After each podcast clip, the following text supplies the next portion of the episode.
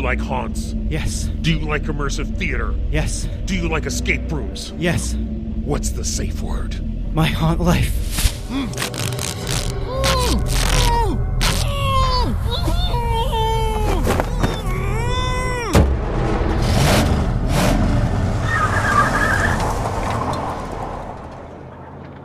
Hello and welcome to the My Haunt Life podcast. I'm Mike. And I'm Russell. And Russell, I am back from Yes. a couple trips. Yes, you are. One of which we'll get into later, which is super, super exciting for me. Yeah, and I, I'm actually just over the moon happy for for you. Yeah. And we'll talk about that. See, no spoilers. Yeah, no That's spoilers. like. Literally, So- even of the own podcast. So this is kind of like a, a almost a commercial. Like you have to tune in till the end and see. Actually, even though I'll probably put put it in the show notes. yeah, that's true. and the title of the podcast. Stay tuned for the final plot twist. Yeah, if you're blind though, then you are in for a surprise. Okay. Um, but first, we got mail. Uh, yes, we did. Um, we got two mails. yes, we did. Actually, we're two males. Yes, we are. Oh, that was dumb. I, I'm just going to continue agreeing with you until you get to the point. okay. Um, but we got our new box of dreads. And you actually didn't get one. Yes. Which is a bum out. Uh, this is the beginning of like I, I dare we say like the rebirth of Box of Dread because they've done a lot of recent uh, customer service surveys. They've gone to the people who've been subscribing for quite a while, and they did a survey where they were asking people what would you rather do? Would you rather have different types of things included in the box of dreads for a higher price? What about shipping costs? Do you want that included? And so they are upping their price point for future boxes of dread. And in that apparently uh, some of the customers the lists got messed up a little bit and some people didn't receive their last box of dread but they i know they are working on that i've been in custom in touch with their customer service uh, and they've been very helpful and supposedly the one i have not received yet is on the way Cool. Well, I brought that one here so you can open it and be surprised and shocked and amazed. oh cool excellent so this is Here the, you go. This, so this is the one you didn't get. yeah as mike said we have re- actually received supposedly two boxes of dread so uh, Well, well I did. You, yeah, you, you didn't. did. So because you get everything. All right, hold on. Mhm. Oh my god, it's completely full. Mm-hmm. Oh wow. Okay, I'm just going to oh wow a couple of times. Oh wow, those are beautiful. I I I I, I uh wow, this is like full of DVDs and characters and all right. So uh this is a Twilight Zone read and this, yeah, because well yeah, that's true. All right. The curation. Uh, this box was actually curated by Adam Green, the film director behind the Hatchet series. And uh, inside there are two DVDs, including Hatchet 2 and Hatchet 3. which are fantastic. So, yeah, t- tons of fun. Tons of fun. Uh, and, and then also included in this is there is uh, posters and comic books of Lucio Fulci's zombie series, which is so freaking cool. Well, you didn't mention the two figures, And, and- well, I'm getting to those. but those are right on top. so yeah, and then there's um, oh, this is so this is so much fun. Uh, two characters from the Twilight Zone classic television series, including uh, episode 98, the Dummy, which uh, if you remember the the the dummy the the um, uh, ventriloquist episode.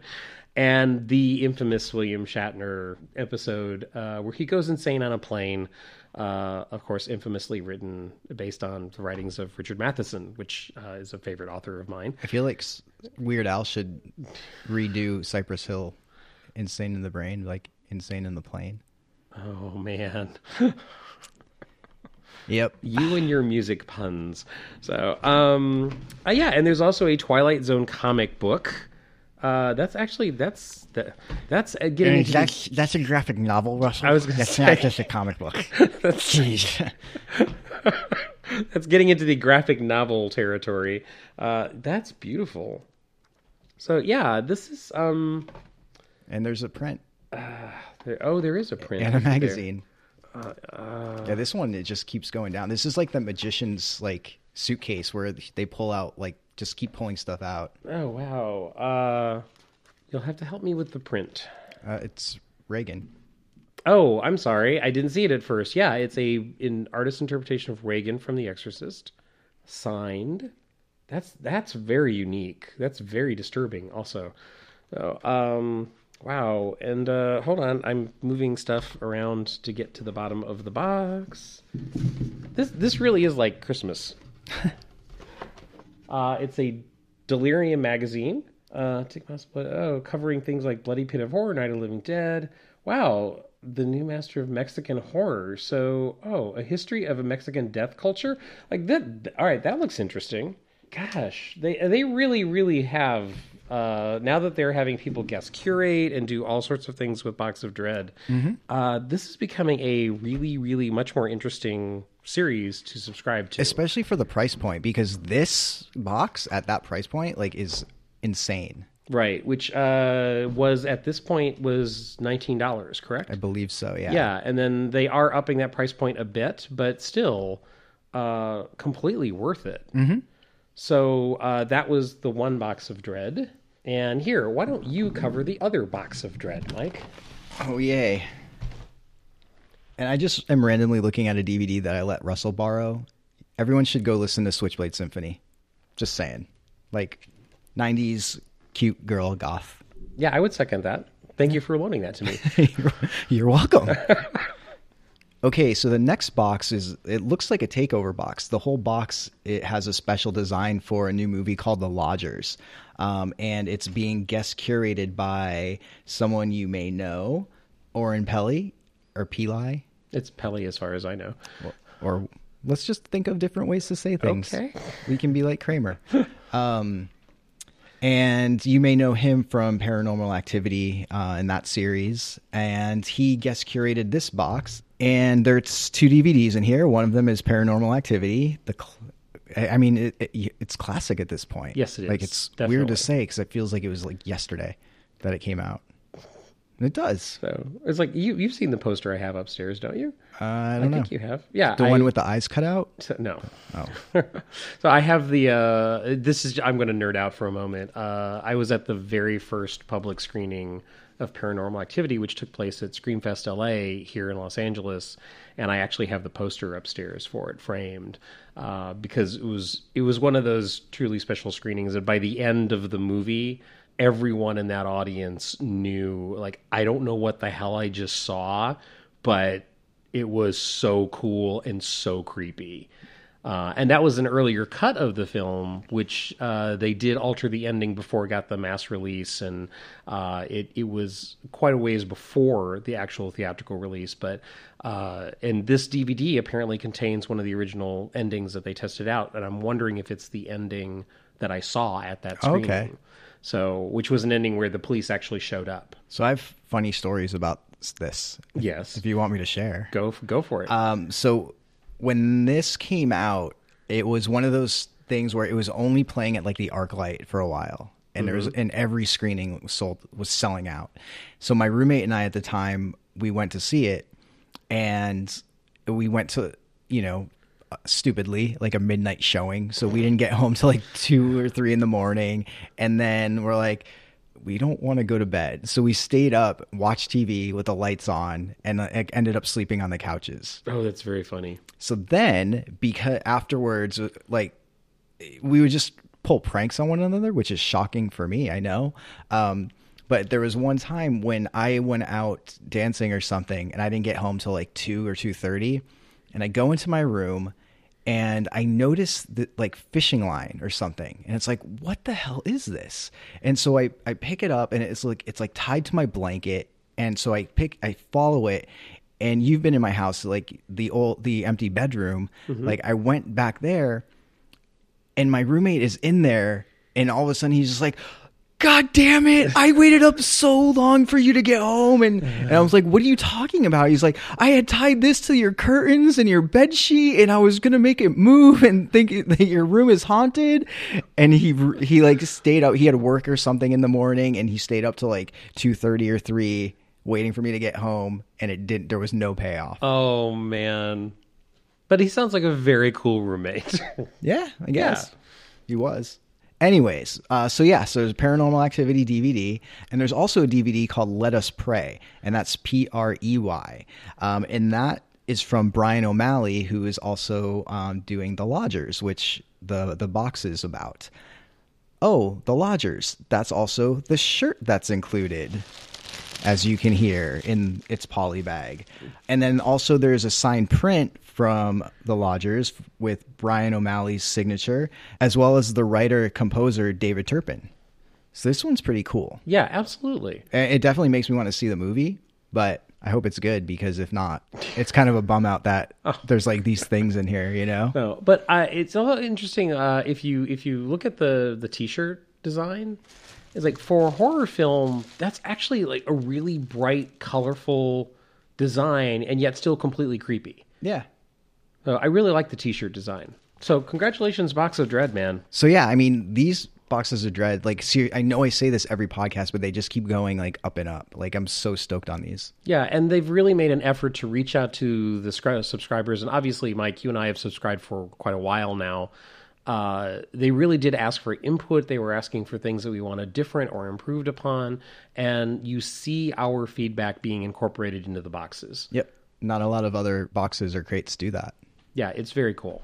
So for more information on Box of Dread, you can find them on the web at boxofdread.com, on Facebook, Instagram, and Twitter, also Box of Dread. And you went to see a show that I didn't get to see. Yes. About a year ago, we went to a show from a company called Ceaseless Fun.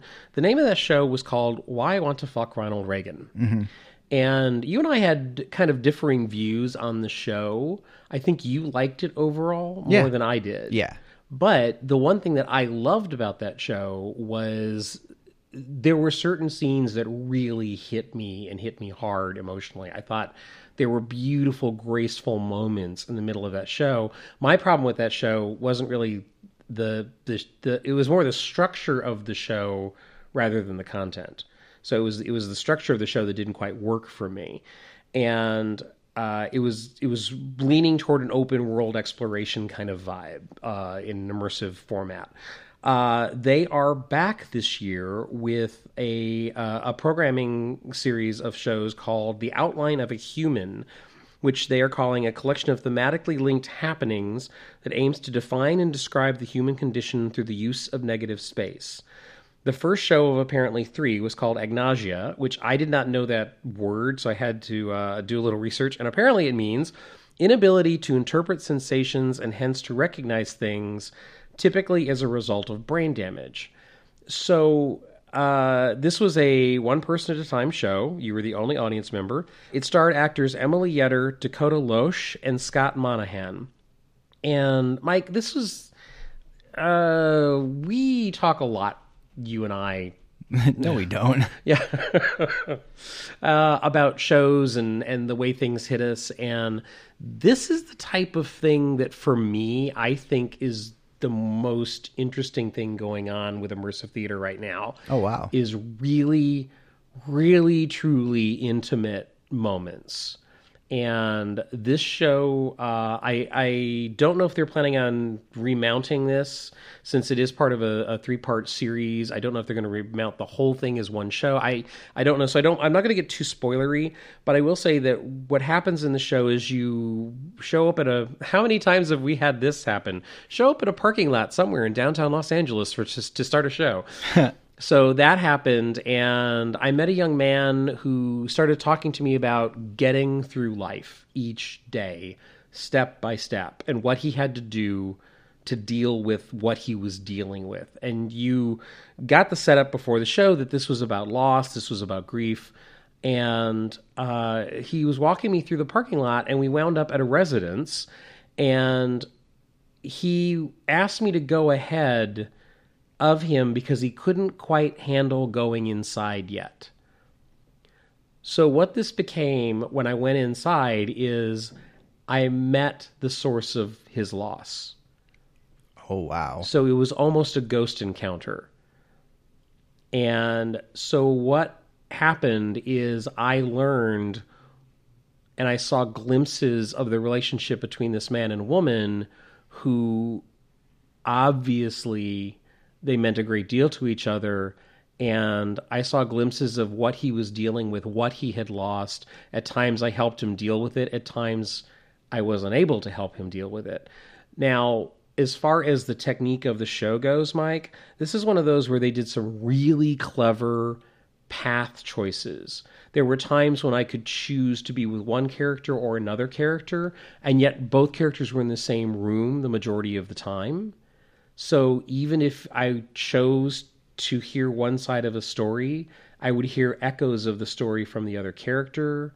It was fascinating. It was That's cool. It was utterly fascinating, and it was it, it was sort of like being in the middle of a haunting, and yet feeling hundred percent present as if it were real, and yet realizing that this would never be achievable again, and that this is something that had been lost forever.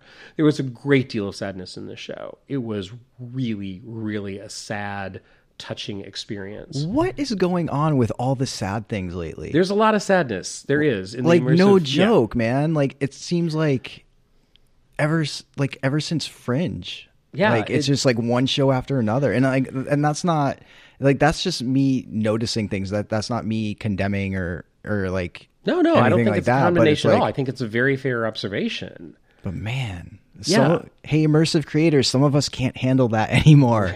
Please do happy things. Can't we have like an immersive clown thing or like I don't know something happy? all over the immersive clown thing, all over it.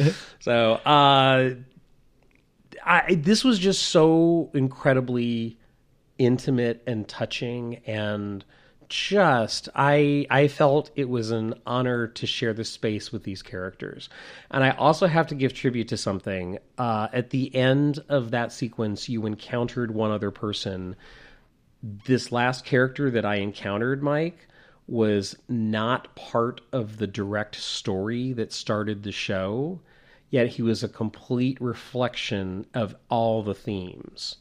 So I I thought the show was over, and I encountered, and uh, this has happened to us before. I encountered someone else, and it took me a couple minutes to realize, oh wait, I'm still in the show. Like this is I, I thought I had encountered a random person and I hadn't encountered a random person. The show was continuing and I, I was still in it. And that particular character started to discuss loss of something else in his life and he was looking for it. And the interesting thing I found about that was that sequence for me became about how you deal with loss and how you can justify it to yourself by hiding emotions, not dealing with loss, not dealing with grief. And this character was there. He said a couple of things to me of like, "Oh yeah, I lost this. This is bad, and it did mean something to me. But you know what? In the end, it's just it's a loss." That sounds like me, like the last few months. So that was even more interesting to watch and see someone wrestling with that. And this was one of those scenes where we laughed. It made me tense. It, like he got really upset and I comforted him and it, it just by the end of it I couldn't do anything because of the way he was choosing to deal with the grief and the loss. So it left me feeling really unsettled and uncomfortable because I felt like I didn't, I, I couldn't achieve anything. I couldn't help him. I couldn't, I couldn't ignore him, but I couldn't help him and I couldn't change the situation. So, and for a theater piece with me just meeting these three characters to stir all of that up in about 20 to 25 minutes, I thought was a wonderful achievement. And for me, like I said, the show, uh, the Ronald Reagan show from last year, to me was a wonderful experiment. The structure didn't quite work for me. This piece, Mike, has gotten me so excited about where these people are going in the future. That's awesome. Is it still going on? Uh, no, this is this was a limited run. I like I said, this is supposedly part of I believe a three chapter series. So Uh, if they decide to remount it, which I'm sure they might, um, because other companies I know are following the structure and remounting the shows, uh, it will be interesting to see what they do. I would love to see this mounted again and have more people have the opportunity to see this show. I thought this was a beautiful, intimate piece. I really did. That's awesome, man. Did you cry? No, I didn't actually. All right. So, however, there was a really heartfelt, tender hug at one point during the show. And you know I like hugs. You've heard it here first, folks. Whenever you see Russell out in the wild, hug him because he likes them. So, yes, yes, Russell likes hugs. Can we start a hashtag hug Russell I wouldn't mind that. or hugs for Russell? Anything. So All right, let's start this. Uh, you'll have to forgive me, people. If you hear a weird rasp in my voice, it's because I've been fighting a bit of a cold. And every time Mike is making me laugh, I'm I'm fighting the urge to cough into the microphone. Hashtag hugs for Russell after his cold is gone. Yes, which hopefully will be in the next day or so. Uh, Unless you want some of his germs inside you, and then that might just get weird. uh, uh, we're moving on. Um, uh, uh, if you want more information about the company Ceaseless Fun, please look them up at ceaselessfun.com, on Facebook at Ceaseless Fun, on Instagram at ceaseless underscore fun. And Mike, after that, I think the next thing that we did was an escape room experience. Yes, and this is one that I have been waiting for to open for so long. I I think it might be a, a year at this point. We've been aware of this for quite some time. Yeah, and this is Stash House, and it is in Koreatown, so you can get Korean barbecue beforehand or after, depending on when you go.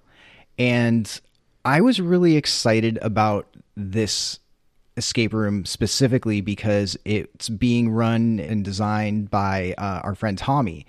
Tommy was actually interviewed on Noah's podcast, No Proscenium, so check that out.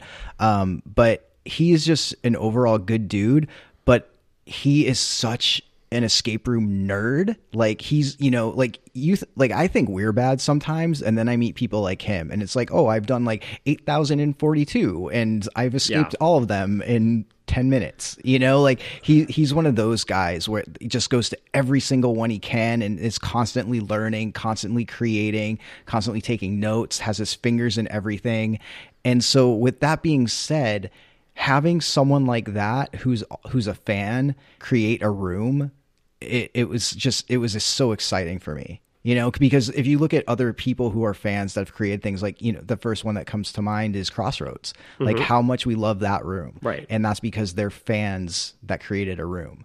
Um, and stash house i'm happy to say is no different. Like this was awesome.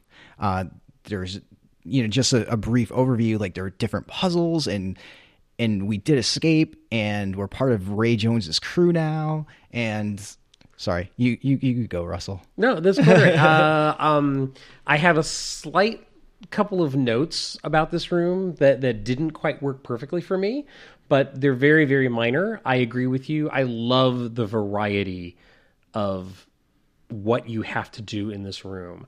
And you know me, it's story driven. This room is incredibly story driven. yeah so let's say what the part the first part of the story is Uh, your group has been invited to a seemingly normal Koreatown apartment owned by a local entrepreneur to discuss a business opportunity. those are all in quotes So, yes. Shortly after arriving, you discover the apartment belongs to Ray Jones, notorious Los Angeles drug kingpin, and that Ray has a test in store for you.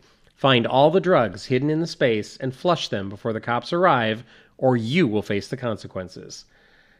It's listed as an hour long escape experience that explores the dark underbelly of crime in Los Angeles. Does your crew have what it takes to pass the test? And that is so thematically prevalent in the puzzles. In how uh, I was trying to think.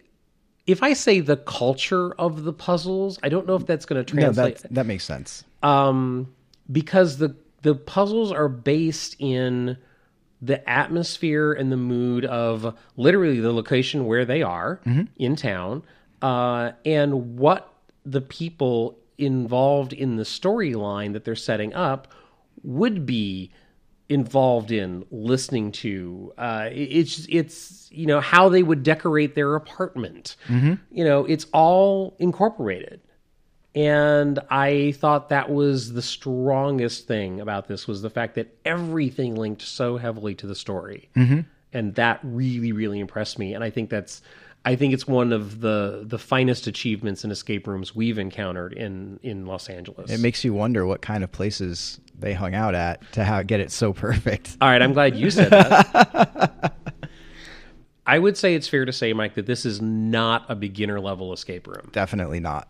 This was extremely complicated in places. There's one puzzle that, even after the explanation, I still don't think I totally understand how. uh, But the people who who solved the puzzle understood it, so that that was fine. Um, I find it a little odd when an escape room. How do I uh, see? I don't want to reveal anything. So, but there is a path in this escape room that isolates part of your team, and I don't mean isolates them. Are you talking about what I did? Yes. Okay. That I that isolates them mentally. Mm-hmm. That literally takes them away from your team. Right. So here's my question: What if four people try to do this escape room? Yeah. that's going to be really tough mm-hmm. because you're literally going to have to sacrifice a member to concentrate heavily on that. We've encountered things like that in other escape rooms and it's worked heavily against us. Right. So Well, yeah, and especially be, for me specifically, my mentality was like, no, like I'm almost done. Like I'm not leaving until I figure this out. you were getting snippy with people. what? Yes, you were. Oh, maybe I don't know. Trust me. uh, that doesn't sound like something I would do. Oh, yeah, right. so, uh, but the other thing is the fact that everything it was it's also one of those escape rooms because everything is sort of intermingled so heavily into the story that we uh, part of the fun of this escape room for me was realizing like oh wait like th- this seemed so trivial 40 minutes ago and now it's the key thing that we need. You know it's one of those escape rooms.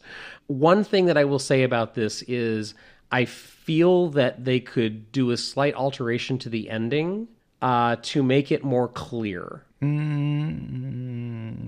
What are you with hand motions? What exactly are you talking about? uh, the ending of this escape room happened for us and two people in our crew didn't even know that we had finished the escape room Oh, like letting you know you finished, or No, The and the fact puzzle. that literally one person could finish the escape room by themselves, and everybody else in our group was double checking all the puzzles because we weren't sure we had the correct solution. oh, okay, And so the escape room ended, the solution was found, the task was created, and then people walked up and went, "Oh, wait, did we finish the task?" oh, because some people were in a were different part. uh, double checking clues to making sure that we had come to the right conclusion. Which, by the way, that that final is it even a puzzle? I don't know how you would describe oh, that. it- I mean, it's a puzzle for it's sure. It's so much fun. yeah, I it is so clever and it's so different. it's so different. It involves things all over the location.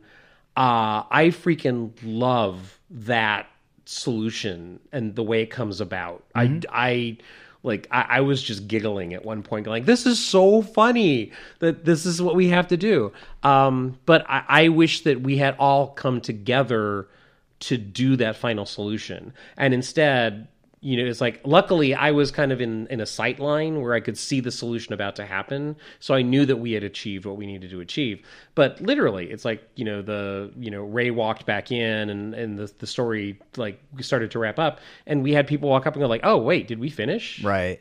And Yeah, I and I- think there is a story tweak that could be done. And I, that I, I would solve that I see your point because when you're in a, another escape room, you escape. Yeah, and that, exactly. that's the yeah, we did it. You know, you come out, but here, And this It- did this not is- have that for us. right? This is well because you're not really escaping. You have to finish the task, And we should have come together as a group to finish the task. right?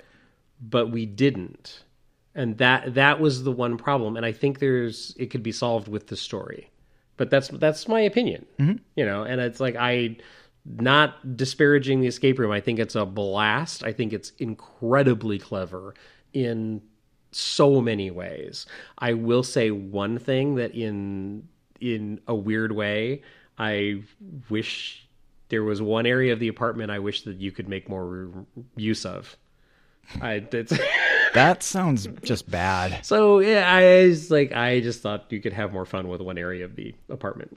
Wasn't that in any apartment? Anyway, Um, but yeah, and and I mean, and it- you know, I I joke, but even as someone that doesn't do drugs, like I love this. Like even though this is something that's like I do not follow, I don't, you know, like oh yeah, like, this is a complete new atmosphere for me. Yeah. I Yeah. had no idea what we were getting into. Yeah, but I mean, even with that, it, it it's still fun, and you know, the tasks that you have to do. I mean, if you don't do drugs, like, I mean, that's great. What you have to do. Yeah. hmm So it's like, ha, gotcha. So this was a lot of fun.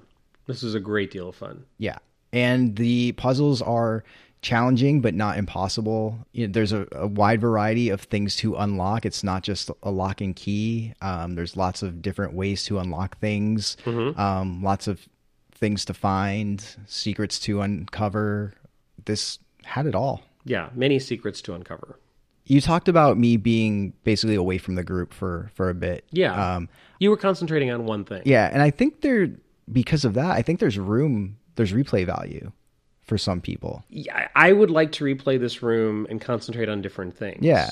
But also in my situation, I was one of those people running around. I kept finding myself going like, "Oh wait, here's additional piece of information for this over here. There's an additional piece of information." I didn't ever have, I think, one thing that I concentrated on until Oh, they, I became involved in something near the very end where like someone had a piece of information i had to enact the piece of information and then we had to tell somebody else the information that we had determined. So i i was always part of a link in a chain. Got it. so i could very easily go back and and just literally concentrate on other things including the puzzle i didn't understand at all in any way shape or form Okay, good. Well, I hope. yeah i think there is replayability to, to, go back to your original point yes Yeah. Okay. Well, I hope another room opens at some point as well because I'd like to see a, a following chapter or. Um, Yeah. I believe there the pop up of I think it was Stash House when it was at Think Tank. I think they plan on doing that again. oh cool So hopefully, fingers crossed. Um, but yeah, if you are an escape room fan and you're looking for something new and challenging, definitely check out Stash House. Um, I loved it. yeah this was very enjoyable For more information on Stash House, you can find them on the web at stashhou.se. So basically, it's Stash House. Just put a dot between the U and the S of house um, because the internet is weird and now has .se endings. On Facebook, Stash House LA. Also on Instagram and Twitter, Stash House LA. And then Russell, uh, because your PSVR isn't enough for you to, you have to leave your house and go try more VR at Disneyland. Yes. Um, this is something which I've been really curious about. And a friend of mine was heading down toward Disneyland, and so I joined him. There's a company called The Void, which uh, I know they kind of got a lot of attention because they put up a VR experience in New York when the Ghostbusters sequel came out. And they got a lot of attention for that. Well, they have multiple locations, including like New York, Orlando, Florida, London, Disneyland, and Anaheim, California. Uh, they've announced that they're going to open in the Glendale Galleria in the Glendale, California area. So uh, they are a VR experience company where you can go in and they offer you the chance to do short, sometimes intense VR experiences. Uh, at Disneyland, uh, they are offering something called Star Wars Secrets of the Empire. So, this is a VR experience where you are not just dealing with the VR, there's elements around you. They make use of the environment. You are fitted with a body vest and helmet. Uh, you are mic'd so you can talk to your group members, and if necessary, other characters in the VR experience can talk to you. Uh, for the Star Wars Secrets of the Empire experience, you are allowed four people per group. If you show up and you buy tickets, you might be grouped with people other than people you know. If there's like a, a one person or a single person or something like that. On the day that we went, we ended up being just the two of us Oh, wow. in our group. And it, the experience works perfect up to four people. It, it it's just it's it's just designed that way. The storyline is a very simple mission. you are learning you need to learn a piece of information and come back with that piece of information so you go in you're fitted with the helmet you're fitted with the the vest and the vest lets you interact with the environment and what it does obviously is there's sensors and everything in what you're wearing so the environment starts to interact with you which is extremely cool and this becomes a really exciting, about 15 minute experience once you're inside the VR itself. It's a little bit longer than that with the whole helmet and getting fitted. And they introduce the character in advance of like one of the characters that you may know from one of the recent movies will tell you what your mission is and what you need to do, what you're looking for. It lays out graphically like this is what you need to accomplish. And then they put you in a VR environment. And once you're in the VR environment, you actually enter the Star Wars universe and you go to, you are a member of the Rebel uh, faction. No, Russell, I'm sorry, I think I came out wrong. where do you work? and you, The Rebel Alliance. where's that shaking my head emoji? Yeah, you're a member of the Rebel Alliance, and you have to infiltrate a particular spot on a base. And of course, things don't go quite as planned.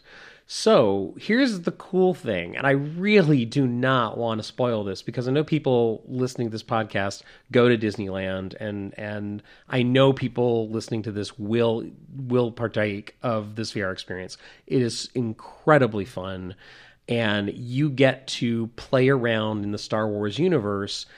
The path is laid out for you, but what happens and how you get from point to point in the path is up to you, like how fast you're doing it. Be- you know why? Right. Because your path is your own. Oh, thank you very much for that. This was a great deal of fun. And the cool thing for me was when I started to realize that the physical environment around me, including, uh, I, I hope I'm not saying too much, unlevel surfaces, like when you have to walk forward, if something, if a door opens in the VR world, you literally walk forward and the environment changes around you. The VR changement around it, but you have space to walk. And so what happens is if you walk into a room and you have to interact with something, you actually reach out, but it's not like playing a VR video game where you're reaching out and you affect something in the VR world. You reach out, Mike, and you actually physically move stuff. Oh, okay. And that is utterly fascinating because what you're doing is you're physically changing stuff around you, but you're encountering it in the VR headset. The the silliest thing, which absolutely there is no plot point to this. There's no reason I'm revealing this other than the fact that it just tickled me to death when I did it.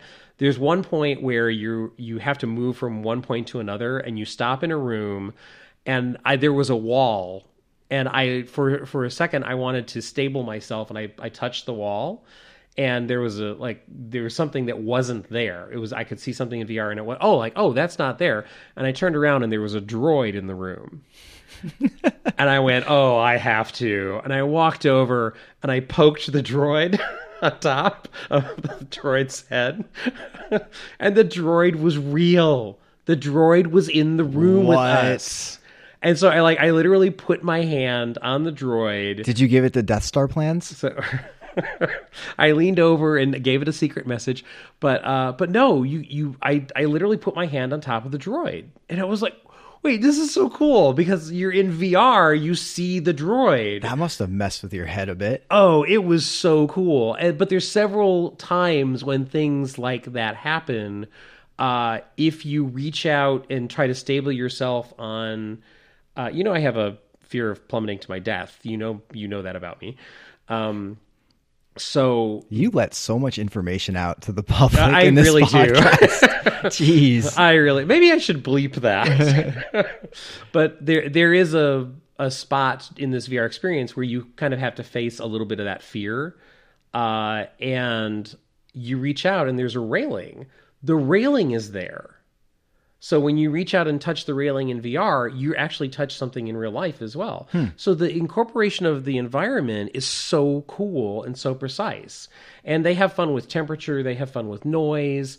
Uh, there is one little element which is sort of a puzzle thing, and I want to say one thing about it. If you if you do this experience and you realize that you're about to face a little bit of a puzzle moment, part of the key of that is not to let only one person do it the key is let everyone in the group have a turn.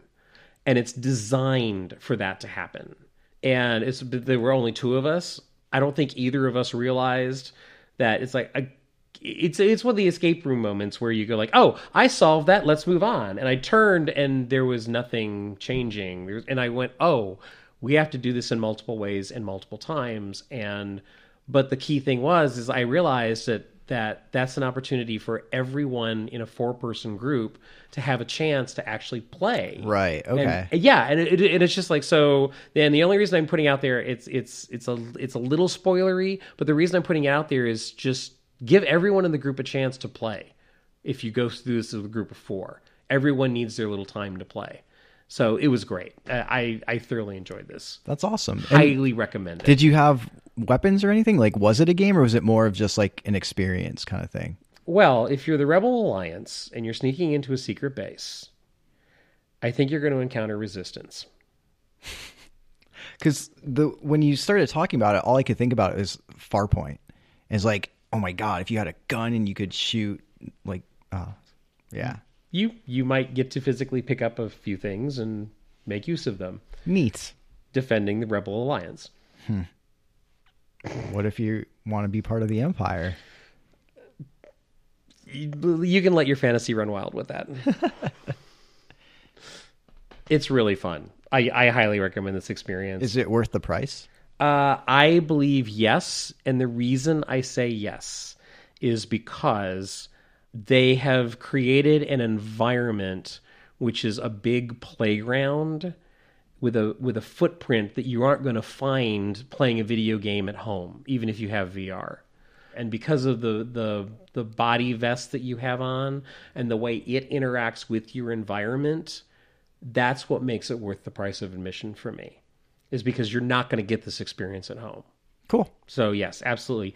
One weird little customer service thing I will say: uh, we were walk-ups. Uh, we were doing other stuff in that area. We went, we walked up, and we said, "Oh, we'd like to, you know, buy tickets." And they were like, "Oh, well, right now we're sold out until about six p.m." And like, "Oh, well, we checked the actual official Disneyland app."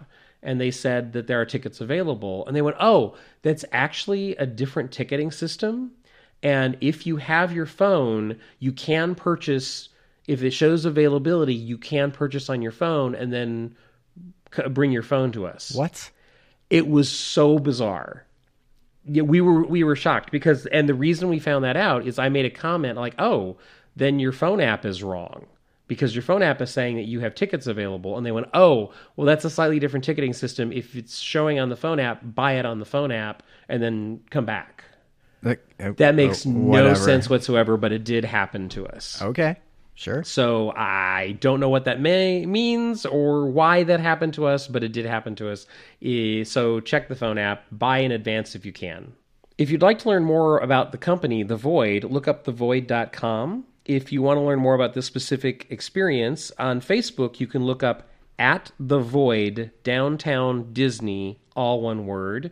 On Twitter, uh, check out at Void VR, and on Instagram, at Void VR. And then Russell, I was out of town, but you got to see our friends, the Bad Boys Magic, do Yes. their dirty tricks. Yes, it was awesome. Tell me more. Uh, it was so much fun, and we interviewed those guys before that show, and everything they described in the interview, Mike, like it was it was exactly what they were picturing. Even wand chasers? So uh, I have a feeling there might have been a wand chaser or, or two there. Nice. Um, so uh, the lineup, uh, they they had a, a mentalism duo on tour from Canada to close the show, which I thought was really interesting that they pulled these people in there. I guess they're on tour in America. Really interesting mentalism duo. Uh, David Kovac, which they had mentioned uh, in in the interview, who truly Mike my kind of humor. He was the one that they that they were discussing as sort of like a vaudeville vibe.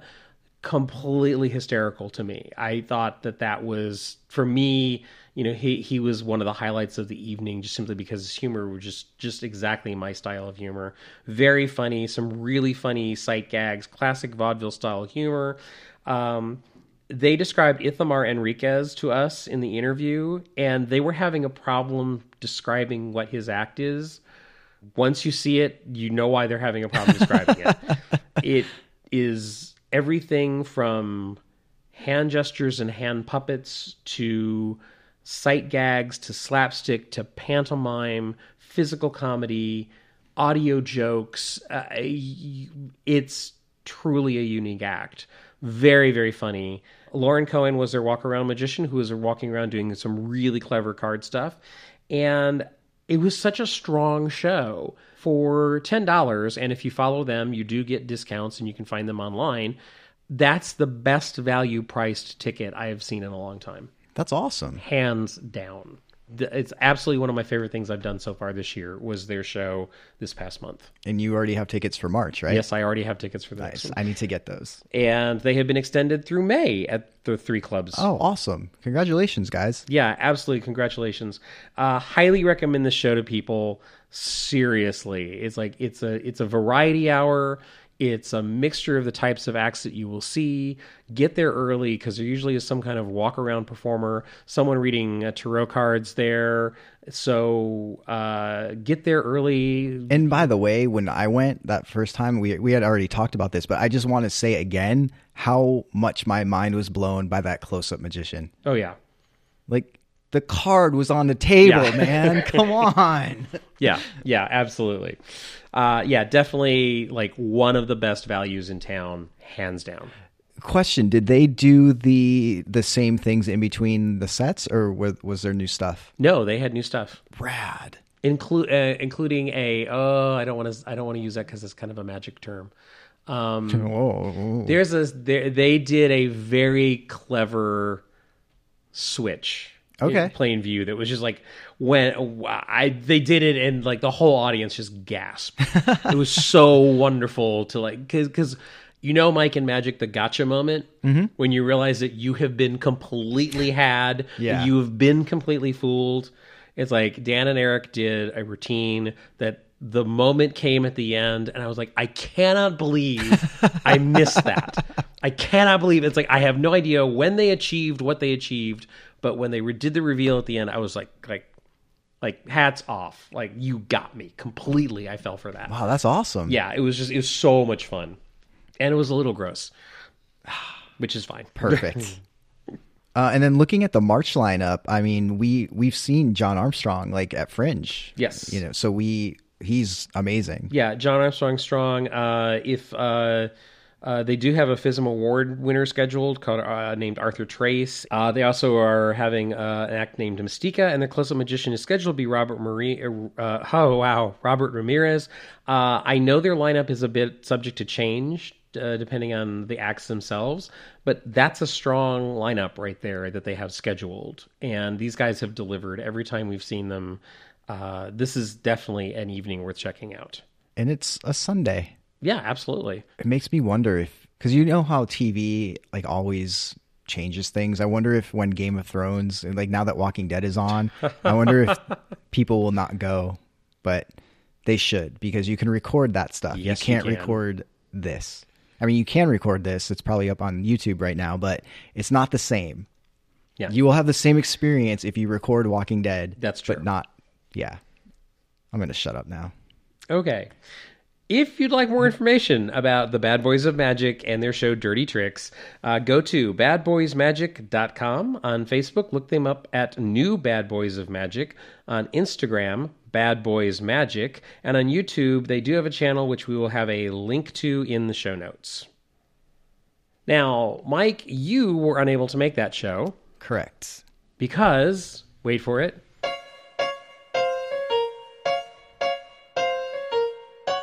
Oh my good God. Come on. I'm not singing. Why not? Really? It's like you went to New York, dude. Yes, I did. I was so happy that you went to New York. because I was not not here. I see how it is.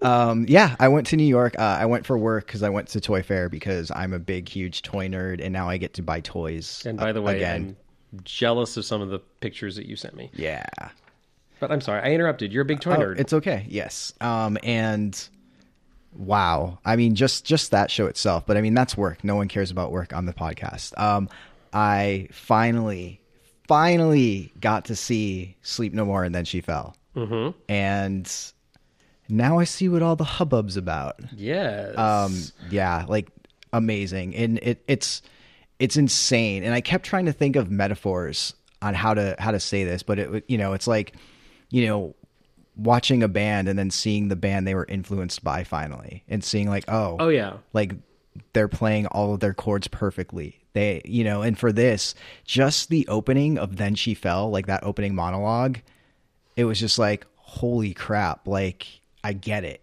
Like, I get why everyone talks about this. And like, and Sleep No More, same thing. Like, I, I get it, you know, and like, I, I, I had such a fear because I, I feel like I was spoiled by LA because you know how when there's something that's original, people always try to outdo the original. And so my worry was seeing all the things I've seen in LA, like everything from like tension to stuff like the Speakeasy Society, like Johnny, you know, all of that. It's like, is this going to have the same impact on me? Like seeing like these first versions basically. And, and it, it did. Um, which I was happy about because even though it's very, very similar, it's not at all. Like you can see the tweaks. Like I saw so much um like thinking about the shows that I've seen in LA it's like I can see oh you got this from that or this from there and and it was it was kind of it was kind of cool like actually seeing that um but yeah um I and the the cool thing for me also was going in not knowing almost anything. I you know how I am with spoilers. So mm-hmm. even though I never knew when I was going to make it to New York, I never looked up what happened or where to go, like what floor to go to first and sleep no more, things like that. Like then she fell. I had no idea it took place in the place it took place in. Yeah. Like I had no idea, you know, and and I'm so grateful. So if you ever plan on doing that, don't read spoilers because it will have that much of a better impact. Um, and then sleep no more. One of the things I told you I was worried about was what if I see nothing? You know, because my only, I think it was the only time I've ever experienced like a true open world was the opening weekend of The Purge, like five or six years ago. Which they completely changed after the first Right. weekend because people didn't know how to behave. I think I, I don't I don't think LA was ready for that, Mm-hmm. and also there were some really awkwardly staged areas in that where people literally couldn't access the scenes. Well, and it makes me wonder why did that not work? And I mean, you just told me why why you think it didn't work, but you know, is it the number of actors? Was it you know because in Sleep No More, I we had talked about it, and you even said you might not see anything. You know, there's that Yeah, chance. there and is. luckily, I did, and I feel like there was enough going on that you could stumble upon something and not have to worry about it. There was a lot of times I spent actually just roaming around looking at the set just because it was so beautiful. I, I did some of that, and also I found myself several times when I went, I stumbled upon the tail end of mm-hmm. scenes. That happened several times. Yeah. And then I would try to follow a character from that into something else, which is how I found the uh, the really well known shaving sequence, um, which I watched from beginning to end. I found that, if I remember correctly, by finding the tail end of one scene and then following an actor, and then I ended up stopping following that actor because I realized that oh, there's someone over here setting something up, mm-hmm. you know, and then I chose to watch that, and I and I got this wonderful sequence out of it just by being patient. Right. And I didn't see that. And actually go that happened something happened to me. So I think the first thing I told you when cuz I called you right after I got out because Yeah. I was so excited. I was like my life is complete. I got a one-on-one at Sleep No More. Ah. You know, like from everything that I've heard and with when I walked up and I saw the line to get in, I was like, holy crap, this is going to be miserable.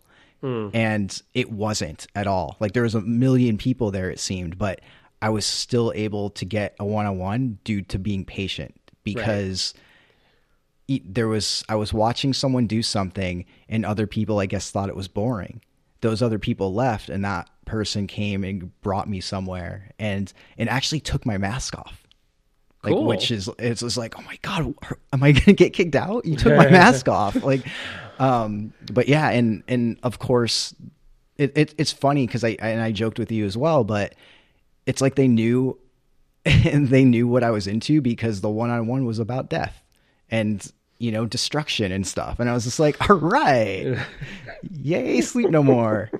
Very funny. Um, but man, like I st- like there's so many just cool scenes in Sleep No More that I was able to see, and you know I talked about one scene to you, which I'm going to call the rave scene, and like mm-hmm. I don't know if that's if that's what people call it, but holy crap, like it was so much darker than I ever thought. Uh, yeah, well, it's based on Shakespeare. Yeah, yeah. But but because it's it's so popular and sold out every night, and people that don't even really aren't into immersive theater or no, even know what it is go to this over Right. and over again. I didn't think it would be that dark for what it was. Okay. You know, um, like there was like I saw bl- like tons of blood and you, like stuff that you wouldn't really expect to see. Yeah, I, I don't know. It, it- it's hard to it's hard to explain, but yeah. And another thing that's that was really interesting about Sleep No More is I've heard people talk that people will get like nasty and like elbow people out of the way because they know where to go for the next scene or something like that. I experienced a little of that. Not not horrible, but I did experience a little of Yeah, and I saw it too, but it, it's funny watching from afar and watching an actor walk and then watch people run after him. Yeah. It's like y'all are so thirsty. It's like for just for that scene. It's like it's gonna happen. Just I don't know. It was it was just it was odd. Um, and then the ending scene. Holy crap! Like that did wow. Like just everything about that. Like it was just it was uh like I would I'm replaying that in my mind just because just because of how impactful it was and the people in my crowd like when that when that final scene happened there were gasps and screams and you know like it was just I could see it coming and I was getting giddy because I was like, "Oh my god, is this really going to happen? Holy crap." And then it happened and it was just like everyone else was in the crowd was like, "Ah!" It, it's we do, we talked a little bit about this when you told me that. I was so happy to hear you say that because when I saw it, that scene fell very flat with the audience I saw it with, and I'm willing to say it was probably the audience's fault more than the cast mm-hmm. because the audience just watched it unfold. There was no reaction, and I chose th- there. There is sort of a balcony area that you can choose to walk up into to to observe that scene, mm-hmm. and I deliberately chose that because I knew from where the stage was. I knew like okay, I I can kind of get the feeling that that that I think something's going to happen above where these actors are right where they are right now. So I decided to go up a level and I watched it from up there and I looked down on the crowd and I could just tell people were like, "Nah, whatever." and to the point where when the show ended, I told you this, sort of the usher characters literally had to explain to a lot of people like, "No, that that really is the end of the show. You need to leave now." And people were going like, "What? That's it?" That's how flat it fell when I saw it. But I also realized that I I can look at that scene and remember like, wow, like this is really powerful. It's just falling flat right now, right in this performance for some some reason. I don't know why. But so when I heard you describe it and the way you described it was like, oh, yeah, I saw all of those elements, but I didn't see I didn't get that emotional hit. Mm-hmm. So I was so happy when you said that it was there because I suspected that it could have been, and I just didn't get it the night that I went. Right. So you know, and I just I don't know why that happened, but it did with me. And that is always been my comparison between Then She Fell and Sleep No More because those are the two shows in New York that, like, if you've seen one, they ask if you've seen the other. Uh, then She Fell did emotionally hit me very hard. Sleep No More, much less Yeah. the, I, I felt the emotional impact of individual scenes as a sh- the show as a whole didn't hit me very hard at all. Now I have uh, a question for you. Now that you've been to Sleep No More, and you brought up like the opening weekend of The Purge, which both you and I saw, um, how do you feel about open world environments? Do they work for you in general? Uh, it, it's hard to say because I had one awesome one and one crappy one. Right. You know, I I like the idea of it, um, and there's definitely a place for it. Um, I- don't know. It, it there's I like the I like being able to explore and not have to worry about oh I better look at this really quick because I'm going to be taken out of the scene soon. right. You know, so I liked that aspect of it. I liked in Sleep No More going into, you know, this isn't a spoiler, but going into apartments and reading the books. yes. You know, like the ledgers and stuff like that. Like Yeah. that, like stuff like that. And on a something that's guided, you can't you don't have that luxury. You you just have to be like look around really quick before they take you to the next scene. Um, but as far as story, you know, there's that chance that you will not get any story and you will just look at decorations the whole time. right. So, but at the same time, you can stumble upon things, and I think that makes those scenes that much more better because you're not expecting it. Like, like I keep I brought up the rave scene. I stumbled onto that rave scene not knowing anything, just because I saw you know two actors talking, and what that turned out to be. Oh my god! Mm-hmm. Oh my god! Like I like, oh my god! Like that was like it was it was basically haunt like. Cool. Yeah. And if, you know, granted that scene would still be cool, but it was so much more cooler that I, I quote unquote, I found it. It, it wasn't like you like, here, come over here and stand here. It was just like, it's like, oh, what's happening? Holy crap. Interesting. It, it, I, you know, that I am so story focused in general, but I totally hear what you're saying, and I totally can relate to it because when I saw Sleep No More, I did stumble upon a couple of key scenes that really heavily affected me, and they were wonderful discoveries. You know, I there, there's a there's a well known moment in Sleep No More where an actor disappears literally vanishes in the scene. Mm-hmm. And i witnessed that. And, and and and there were several of us patrons who when the scene ended we it's um they basically duck behind something and we went like the and then something else happens and the scene ends and then we we literally went to go find that actor and he physically had vanished. It was it was like a magic trick and we were like oh that's such a wonderful touch. And it's weird little magical moments like that that in the open world stuff that really do add an air of this is special that I did discover this that I did find this. So and then you know at that night I was with eh, you know two or three other people who saw that one little moment. Right. And so that was special for us that night. So but and, I and that's that's another point you know you said you were with two or three people there were times when i would find a random hallway that led to a random room that nobody else was in right. and i, I did too, yeah. yeah and so then you see you know if there's an actor there you know and then maybe someone else comes it's like it's such an intimate thing that Mm. it's not so much a one-on-one where they take you away but it's a scene that's being played out because you found it Right. and that like that and that's pretty cool to, to be able to do and not have to worry about you know 15 people on a guided tour like fighting for Yeah. And Yeah. and I um I I understand the appeal of the open world aspect and and I I don't have a fear of missing out.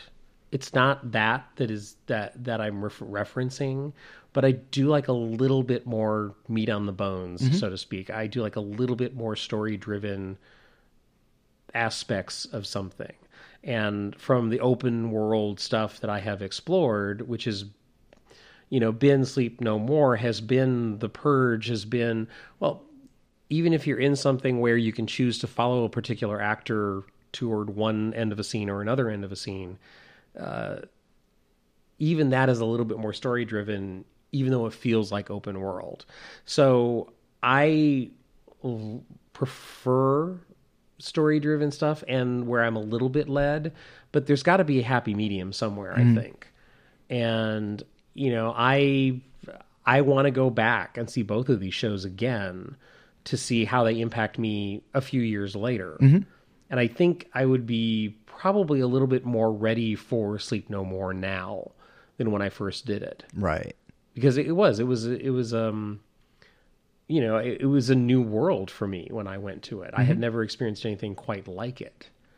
So it was very very new to me. And that's the interesting thing too. Um, with sleep no more like i said like it seems everybody has gone uh, even people that aren't are, are just don't know what immersive theater is. They're just oh i heard about this show. I'm going. Right. um, you know and then she fell is kind of like i guess the baby brother to sleep no more. I mean is that a fair comparison in a way?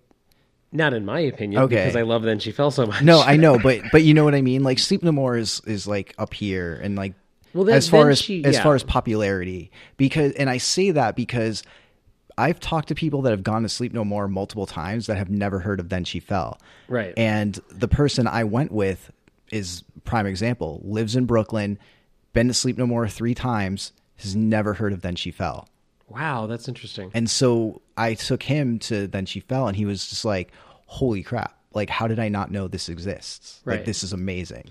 Well, uh, two different companies Mm-hmm. and two different styles. So, and you're right. Uh, Sleep No More gets much more publicity, and also they're putting hundreds of people through their stores.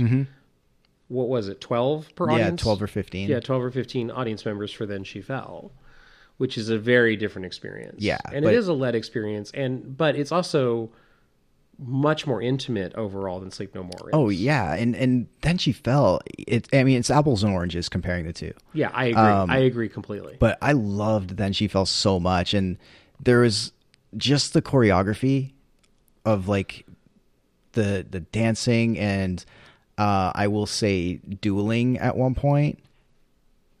I just explained off the mic to Russell a scene I was talking about, and apparently he didn't see it. Which I am familiar with that scene. I know the scene you're talking about. Oh my god! So I thought I thought it was like they would switch switch out, and so like this group saw it this time, and then this group would see it another time. No, uh, then she fell is the the track that you're on is based on where you are in the first room Right. and when you leave that first room. Uh, were you did you leave that room fairly early? Uh, I think it was maybe the third group. Ah, okay. I was the final group, Okay. so I was on a very different track. And uh, yeah, we've compared a couple of things. Um, as far as choreography goes, uh, I want to ask: Did you ever watch a couple dance through a two-way mirror? Uh, no. Okay, because that that is that that's like one of the most erotic things. Wait.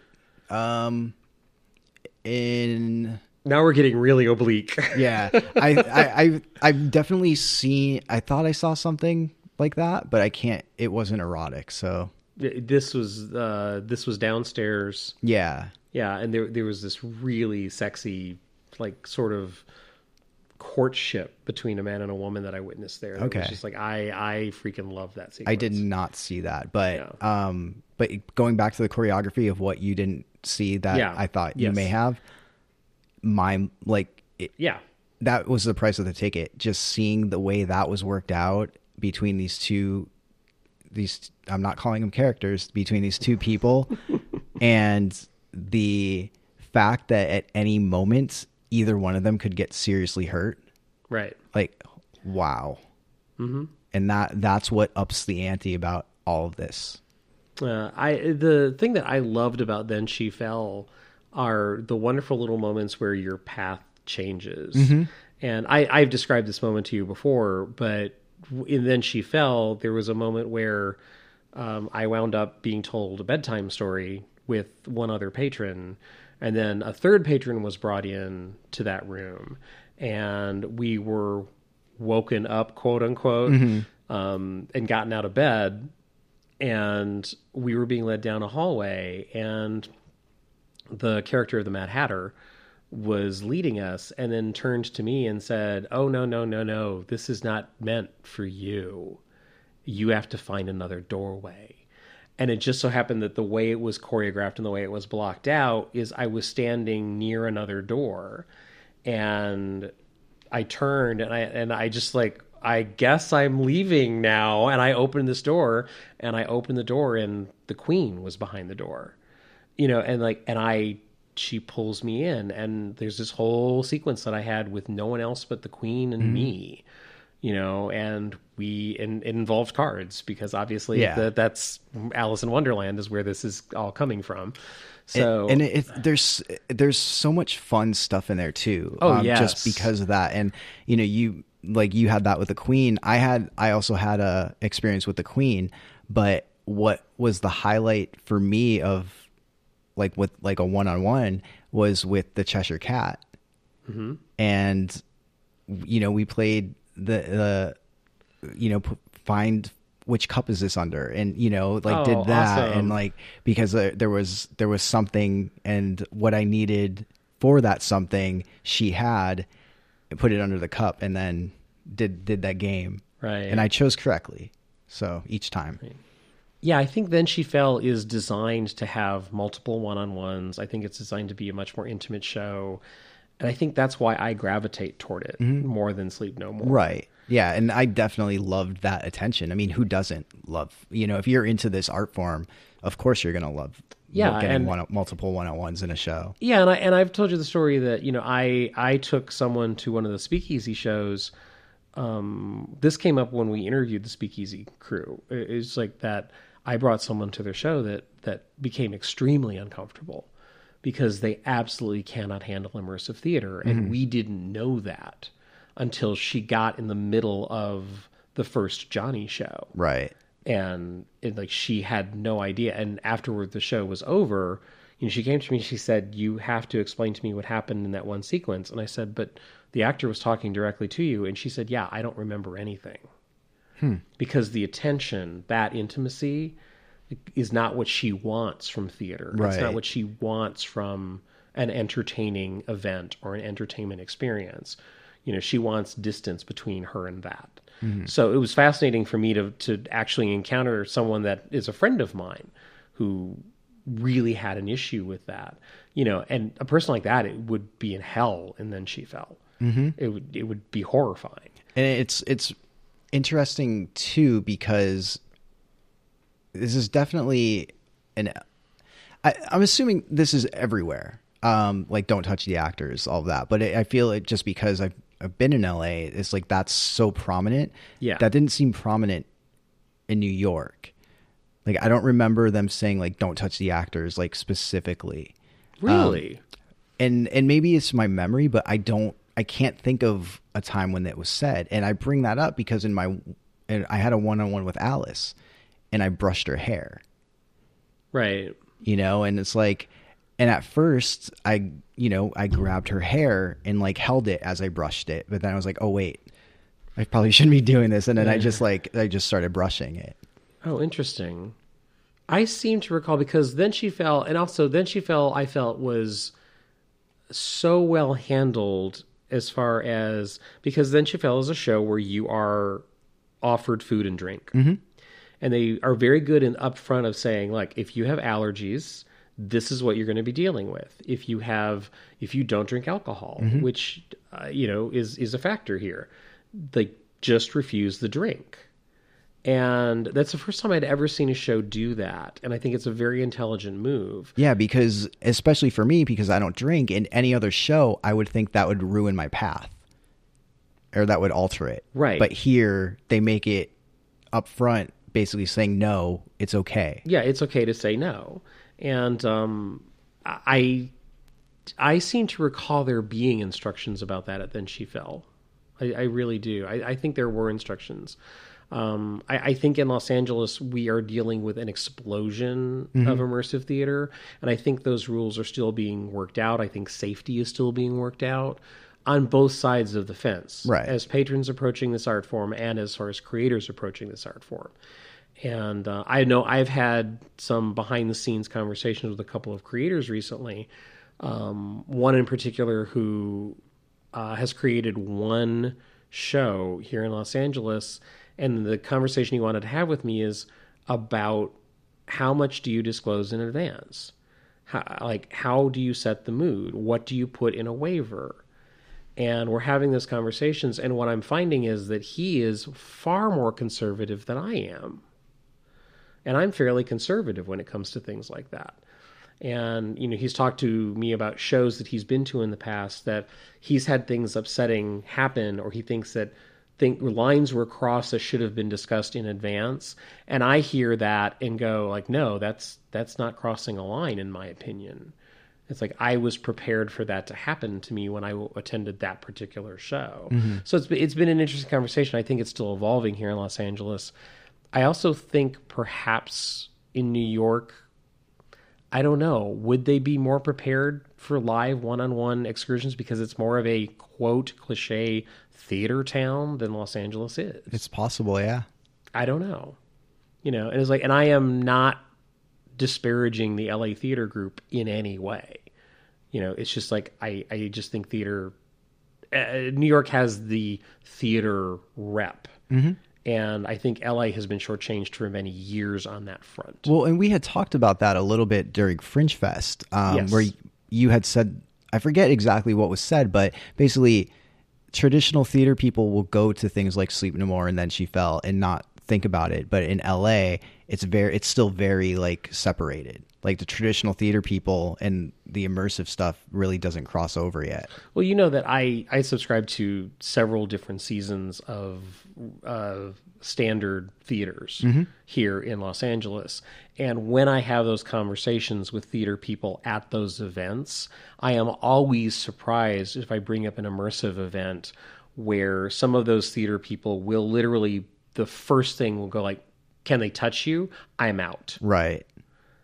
because they do not want that wall. They want to sit in a seat and watch something on a stage 20 feet away. And in New York, they're used to being mugged, so it's easier. You said that I didn't. So, uh, I, I, my favorite portion, I think of, of, you know, and I made a joke with Noah Nelson. Uh, you and I went over and visited his podcast at one point, and we were talking about these shows. And I said at the end of Then She Fell, um, or maybe it was when he was on our podcast that that I reached a point at the end where I actually, because you're not supposed to speak, and I actually said to an actor, I said, I don't want to leave because I was so convinced that the actor was in danger Right. of hurting himself. It's like I, I in that moment it became real that this person may be suicidal, and I and I witnessed that, and it was so disturbing to me. And it was a it was a dictation scene where I was asked to dictate the final letter that mm-hmm. influences that show Oof. and it's like it, wow even just saying that it's like i don't know if you saw it in my face Yeah. but i was like just just that moment of you know and and i was asked i said what are your dictation skills like and i said i i don't think they're very good but i will try for you and then when i he started reciting and I started right, and I literally had to dictate this letter, and it was the final goodbye of the entire show, and it was the final scene of my show that I was just devastated. Mm-hmm. And it, it took place in this amazing set, this beautiful set. And you know when they came to get me, it's like I said, no. It's like, I, what, uh, uh, what about uh, I can't, you know? And they were like, no, no, we'll take care of him. And you know, and I was like, at least they and they were smart enough to realize why I was doing it, like that that I was so emotionally involved in that Yeah. moment. Um, but for a show to have that kind of impact, you know, and I am I am so overjoyed that it had impact like that for you. Yeah. Yeah, it was very impactful. I guess. So But yeah, I'm glad I finally I finally was able to see them. Like I don't have to like wonder anymore. yeah, it's like I am so well. You know that I was very happy for you. So um, I was so happy when you called me after. Sleep No More. I was so happy because I wanted to know so badly. Uh, Yep. Yeah, those are those are shows to aspire to getting a chance to see at some point in your life. Yeah. Now, um, I noticed on the website for Then She Fell that they have once again announced a potential closing date, and they have done that a couple of times. So I don't know when the show is going to officially close, but you know, if you are looking to get to New York to see Then She Fell, act sooner rather than later if you can. Yeah, and buy tickets way in advance.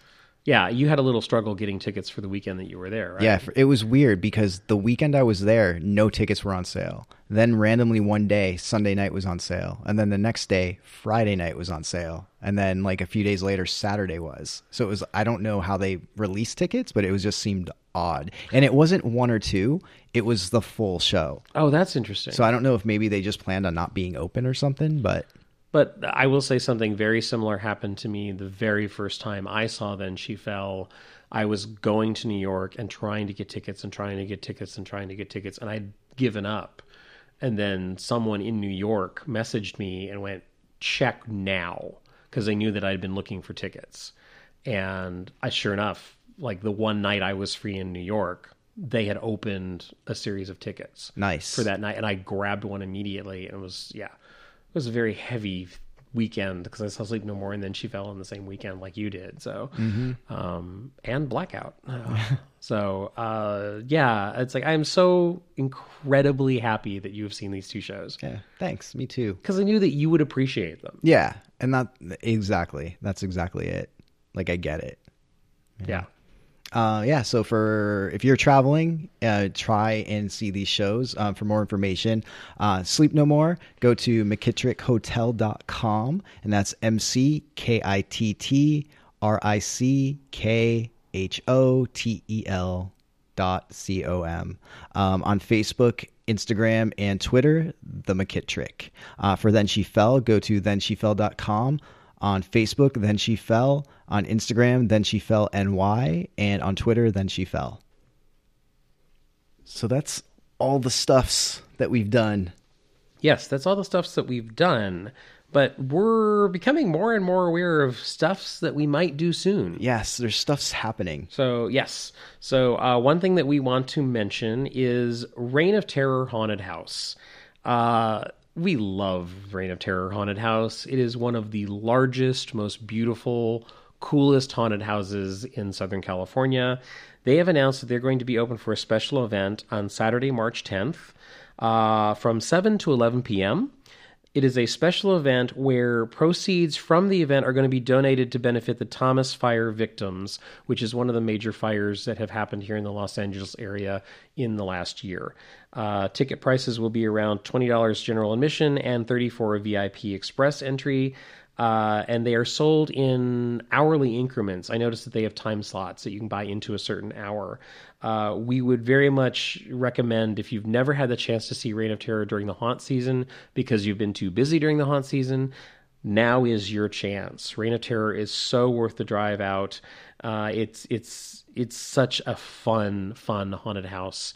Uh, lots of animatronics, lots of good art direction. Uh, they absolutely have a blast, and their production design is stellar. So if you want more information on this event, go to rothauntedhouse.com, on Facebook at ROT Haunted House, and also on Instagram and Twitter, ROT Haunted House. Um, and then Russell, uh, at Fringe Fest this this past year, we saw Nothing Bad, a werewolf rock musical Yes, we that did. we both enjoyed. Yep. Um, the creators of that show have an immersive show that they are doing, um, and it's going to be in three chapters. Chapter one is called Justine, Actually, the show itself is called Captivated an Obsession in Three Acts. and the description is pretty interesting um, for for the the series. It sounds like it's going to be a psychological horror. Presented in an unconventional manner and reminiscent of classic tales of horror, Captivated, an obsession in three acts, promises to be immersive, intriguing, and intimate. And you get pizza. Chapter one is apparently a pizza party uh, with uh, you and a couple of other people and your friend Victoria. Drinks and food will be, provided, it says. So uh, if you would like more information on this show, uh, as a show overall and also chapter one, uh, you can look up theyplayed.com. Uh, the name of the company presenting this is called They Played Productions. And you can also look up They Played on Facebook as well. Tickets are available on brown paper tickets, and you will find links to the tickets uh, at those sites And the show notes. and the show notes too.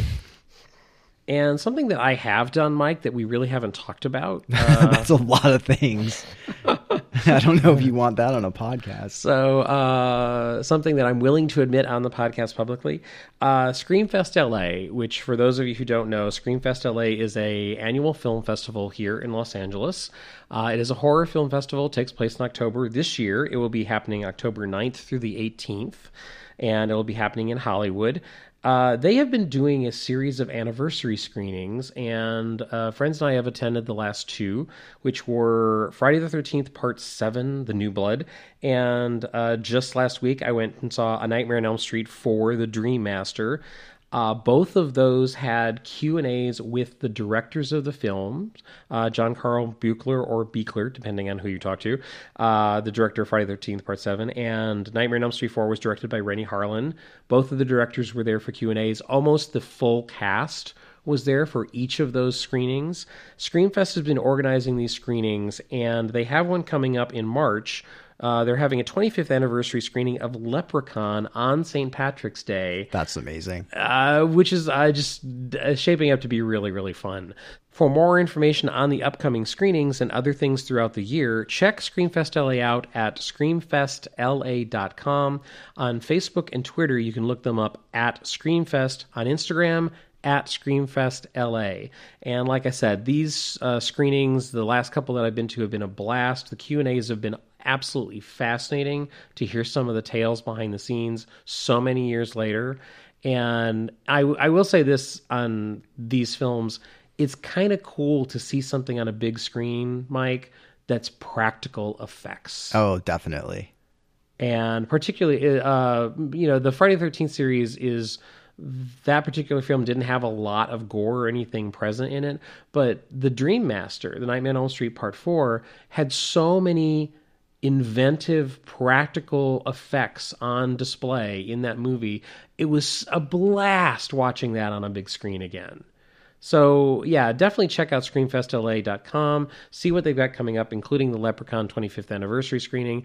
Uh, I'm sure during the year you'll find something you will want to attend. Absolutely. Yep. Is that it? Yeah, that's it for now. Okay, cool. That's actually a fuller plate than I expected. Yeah. Thank you for listening. If you want to reach out to us, you can hit us up at russell at myhauntlife.com with two S's and two L's. I'm Mike at myhauntlife.com. Uh, find us on the web at myhauntlife.com and on all the social medias, including YouTube and Twitter and Instagram and Facebook at myhauntlife. Leave us a text or voicemail on the haunt line. And don't worry, no one answers. So you can just call and not have to worry about talking to either one of us um, because that's scary in its own right. Um, but 515 haunts LA. And that's about it for now. For now, yeah. Yeah, I'm Mike. And I'm Russell. See ya. Get out. We're done for now. Which uh, we've gotten an episode of that, or an issue of that episode before in the past. an episode of that magazine in the past. An issue of that episode? Yes, an issue of that episode. what am I doing? All right, hold on. Give me just a second. Let me regroup. All right.